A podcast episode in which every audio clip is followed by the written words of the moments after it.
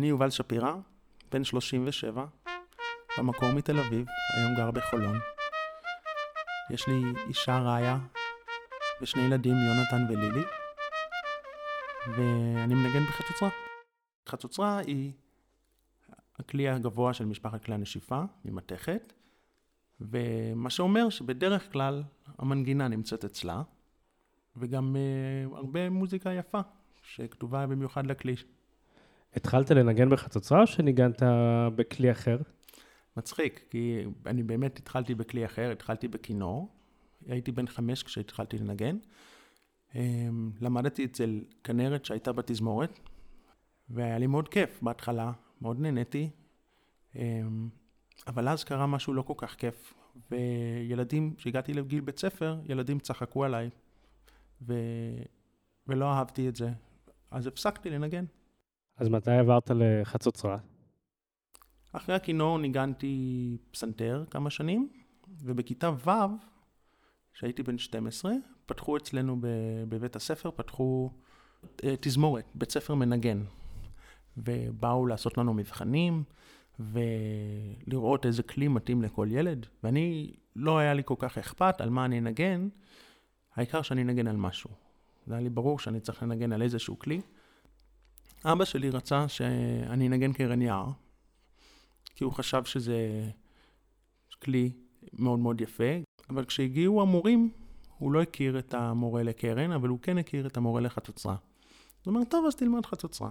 ואני כאמור לא היה לי כל כך אכפת, ומאוד שמחתי. באיזה, באיזה כלים אבא שלך מנגן? אבא שלי ניגן כלי הקשה בתזמורת, אה, שזה אומר כל מיני תופים ומצלתיים וקסילופון ומשולש, שזה היה הכלי שהוא הכי אהב לנגן, משולש. אבל בעצם הוא היה נגן אקורדיון. כשהוא היה בצבא הוא ניגן אקורדיון, ואז הוא ניגן במשך שנים ארוכות עם כל מיני אומנים בישראל, וליווה אותם לפני שהיה מקובל לעשות את זה עם גיטרות ועם uh, קלידים. אז הכלי הפופולרי ב- בישראל היה אקורדיון. שמעת הרבה מוזיקה בבית. זה משהו שאתה מאוד אוהב? כן, אני חושב שמוזיקה בבית זה דבר מאוד כיפי. אמ, תמיד הרדיו אצלנו דלק.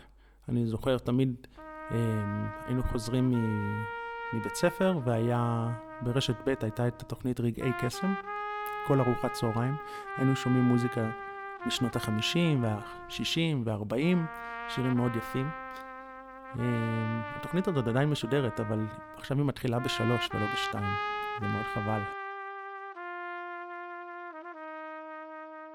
אף אחד לא יכול לראות אבל יש לך חצוצרה ביד.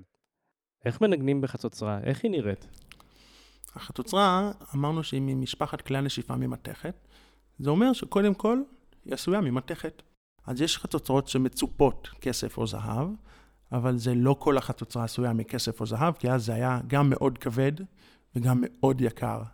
ובעצם וה... החצוצרות וכל כלי נשיפה ממתכת הם כלים יחסית זולים. הם לא עולים הרבה כסף, כמו אה, כלי נשיפה מעץ, ובטח לא כמו כלי מיתר, כי קל מאוד לייצר אותם, מייצרים אותם עם מכונות ו- ולא בעבודת יד. בקצה אחד של הצינור יש פייה, שנוגעת לנו בפה, ולכן שמה פייה, וכשאנחנו אה, נושבים בה, זה נשמע ככה. כמו שאתם שומעים, זה לא מספיק בשביל לעשות צליל, אז צריך לא רק לנשוף, אלא גם לכווץ את השפתיים, להחזיק את הפינות של, הס... של הפה סגורות. קחו למשל את האצבע, את האצבעות שלכם, ותשימו בקצות, ה... בקצות הפה, בשתי הקצוות של הפה, ותחזיקו חזק חזק את הפינות, ועכשיו תעשו כאילו פרצוף שאתם מנסים לחייך, אבל האצבעות לא נותנות לכם לחייך, ואז תסגרו את השפתיים ותעשו ואז את הזמזום הזה עושים בתוך הפייה, וזה נשמע ככה.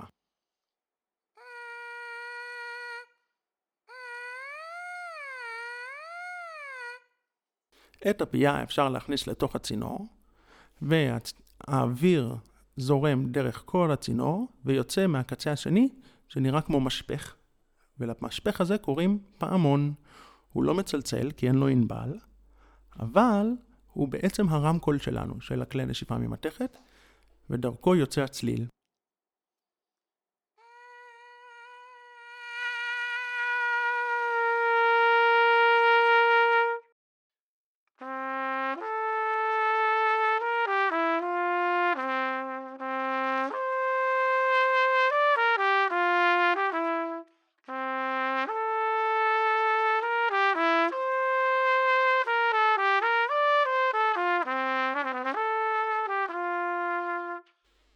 יש סוגים שונים של חצוצרות?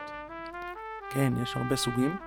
אמ, החצוצרה שאני מחזיק פה היא החצוצרה הרגילה שמנגנים בה ביום יום כמעט בכל מקום. זאת החצוצרה שסביר להניח שכולכם ראיתם. אבל יש אמ, חצוצרות באורחים שונים, יותר קצרות ויותר ארוכות.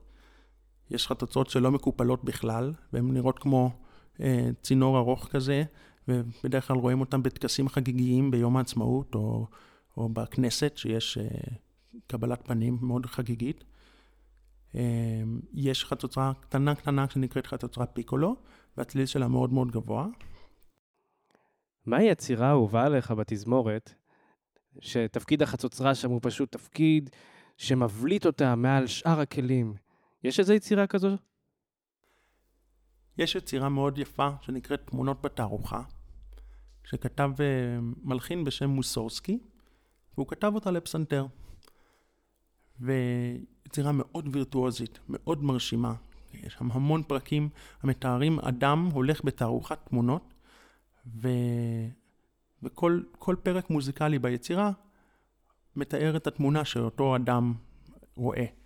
בין התמונות השונות, המלחין מוסורסקי מתאר את ההליכה של המבקר בתערוכה באמצעות פרק שנקרא פרומנד.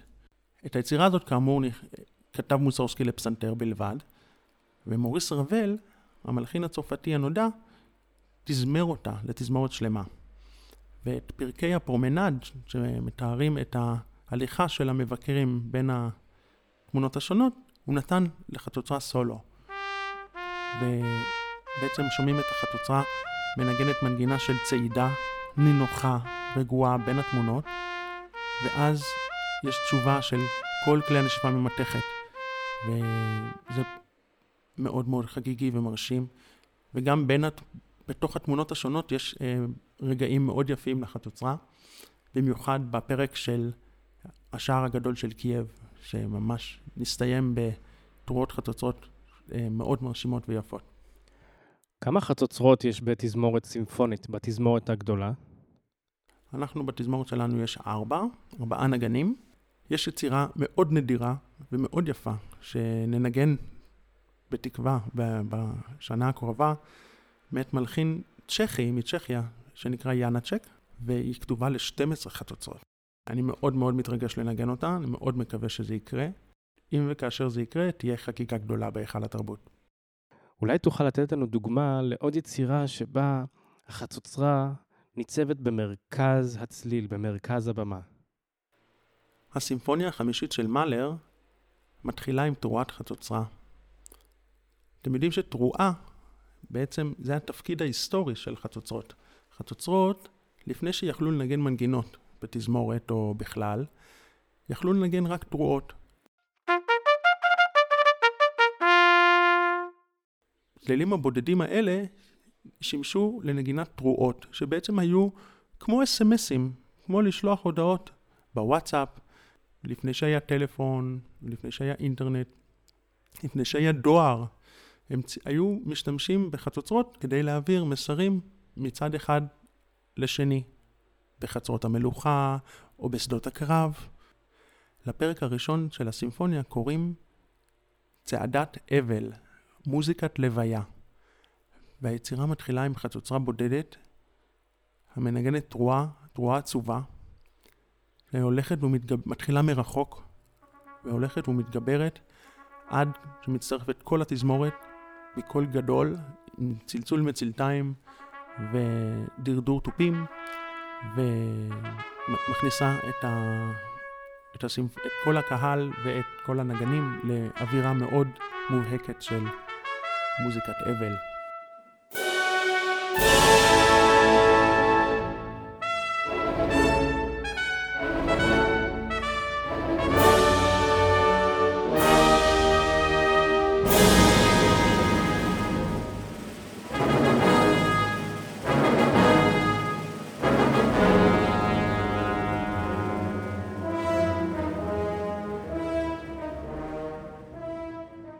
לפעמים רואים חצוצרנים מכניסים איזשהו מכסה כזה לפעמון של החצוצרה.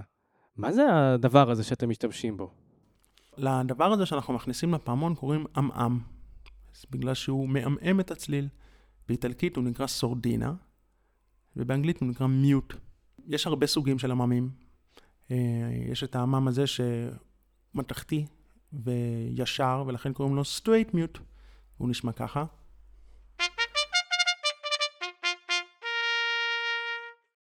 עוד עמם מתכתי נקרא וואווה, ואנחנו מכירים אותו הרבה ממשחקי מחשב ומסרטים מצוירים.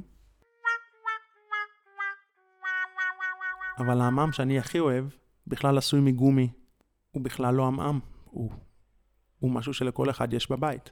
הוא שחור, עשוי מגומי, בדרך כלל מחובר אליו מקל. אתה מתכוון לפומפה. בהחלט. אבל אם נוריד את המקל, הוא נשמע ככה עם החצוצרה.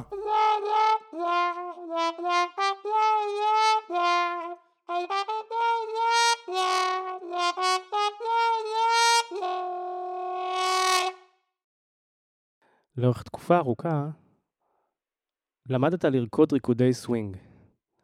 ריקודי סווינג אלה ריקודים שבהם בדרך כלל שני אנשים, אולי גבר ואישה או כל זוג אחר, רוקדים ביחד למוזיקה מאוד קצבית ומהירה.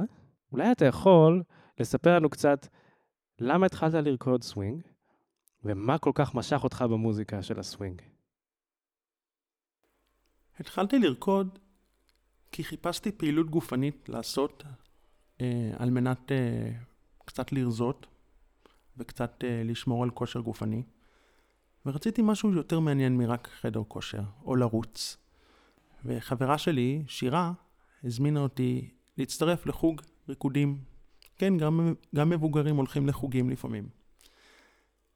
ואני זוכר את השיעור הראשון, זה היה אחרי קונצרט של התזמורת, במקרה הקונצרט הראשון שהיה לי בתזמורת, והלכתי בחשש גדול, כי אף פעם לא רקדתי. השיעור הראשון היה קצת מצחיק, לימדו אותנו איך ללכת קדימה ואחורה, בכלל לא הרגיש כמו ריקוד, אבל מה שהיה יפה זה שהמוזיקה הייתה פשוט משגעת. וזה הזכיר לי מצד אחד גם את השירים שהייתי שומע ברדיו, שירים שאבא שלי אהב לשמוע, וגם את המוזיקה שניגנתי כשהייתי צעיר, שניגנתי לפני שניגנתי בתזמורת. ניגנתי הרבה ג'אז וסווינג ודיקסילנד. זה סגנונות שונים של אה, מוזיקה פופולרית אמריקאית מלפני הרבה הרבה שנים, מלפני כמעט מאה שנה. ומוזיקה שהחצוצרה היא מאוד מאוד דומיננטית, מאוד מאוד מרכזית. ומה שהיה נחמד לי גם בריקודים, ככל שהמשכתי בחוג, התקדמתי ב... בשלבים, שהרגשתי שאני נהיה יותר ויותר אה, גם עם כושר גופני וגם עם חופש לבצע יותר ויותר תנועות בגוף, שזה בעצם קצת כמו האלתור שאני מכיר מהחצוצרה. וזה היה לי מאוד כיף לנסות להתאים את הצעדים ברגליים למוזיקה שאני שומע באוזניים. אולי תרצה להמליץ על שיר או על יצירה לתזמורת, משהו שאתה חושב שיכול לשמח את המאזינים שלנו. אני רוצה להמליץ לכם לחפש ביוטיוב קטעים של לואי ארמסטרונג, שהוא חצוצרן פנטסטי ומאוד מאוד מרגש. הוא גם שר, הוא גם מנגן, ומה שאני אוהב אצלו במיוחד, שתמיד צומים שהוא מחייך, כשהוא מנגן ושר.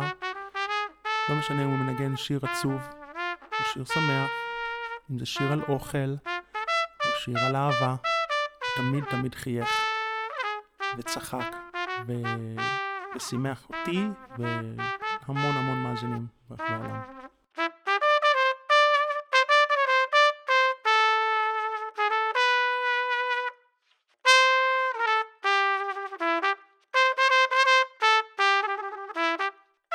שמענו את הנגינה הנהדרת של יובל. תודה יובל, שפתחת לנו דלת לעולם החצוצרה. אתם מוזמנים ומוזמנות להיכנס לדף הפייסבוק שלנו, זה קלאסי, ולשאול שאלות או להגיב על מה ששמעתם בפרק. חפשו אותנו גם ביוטיוב, זה קלאסי לילדים, ותוכלו לראות את יובל מדגים איך מנגנים בחצוצרה.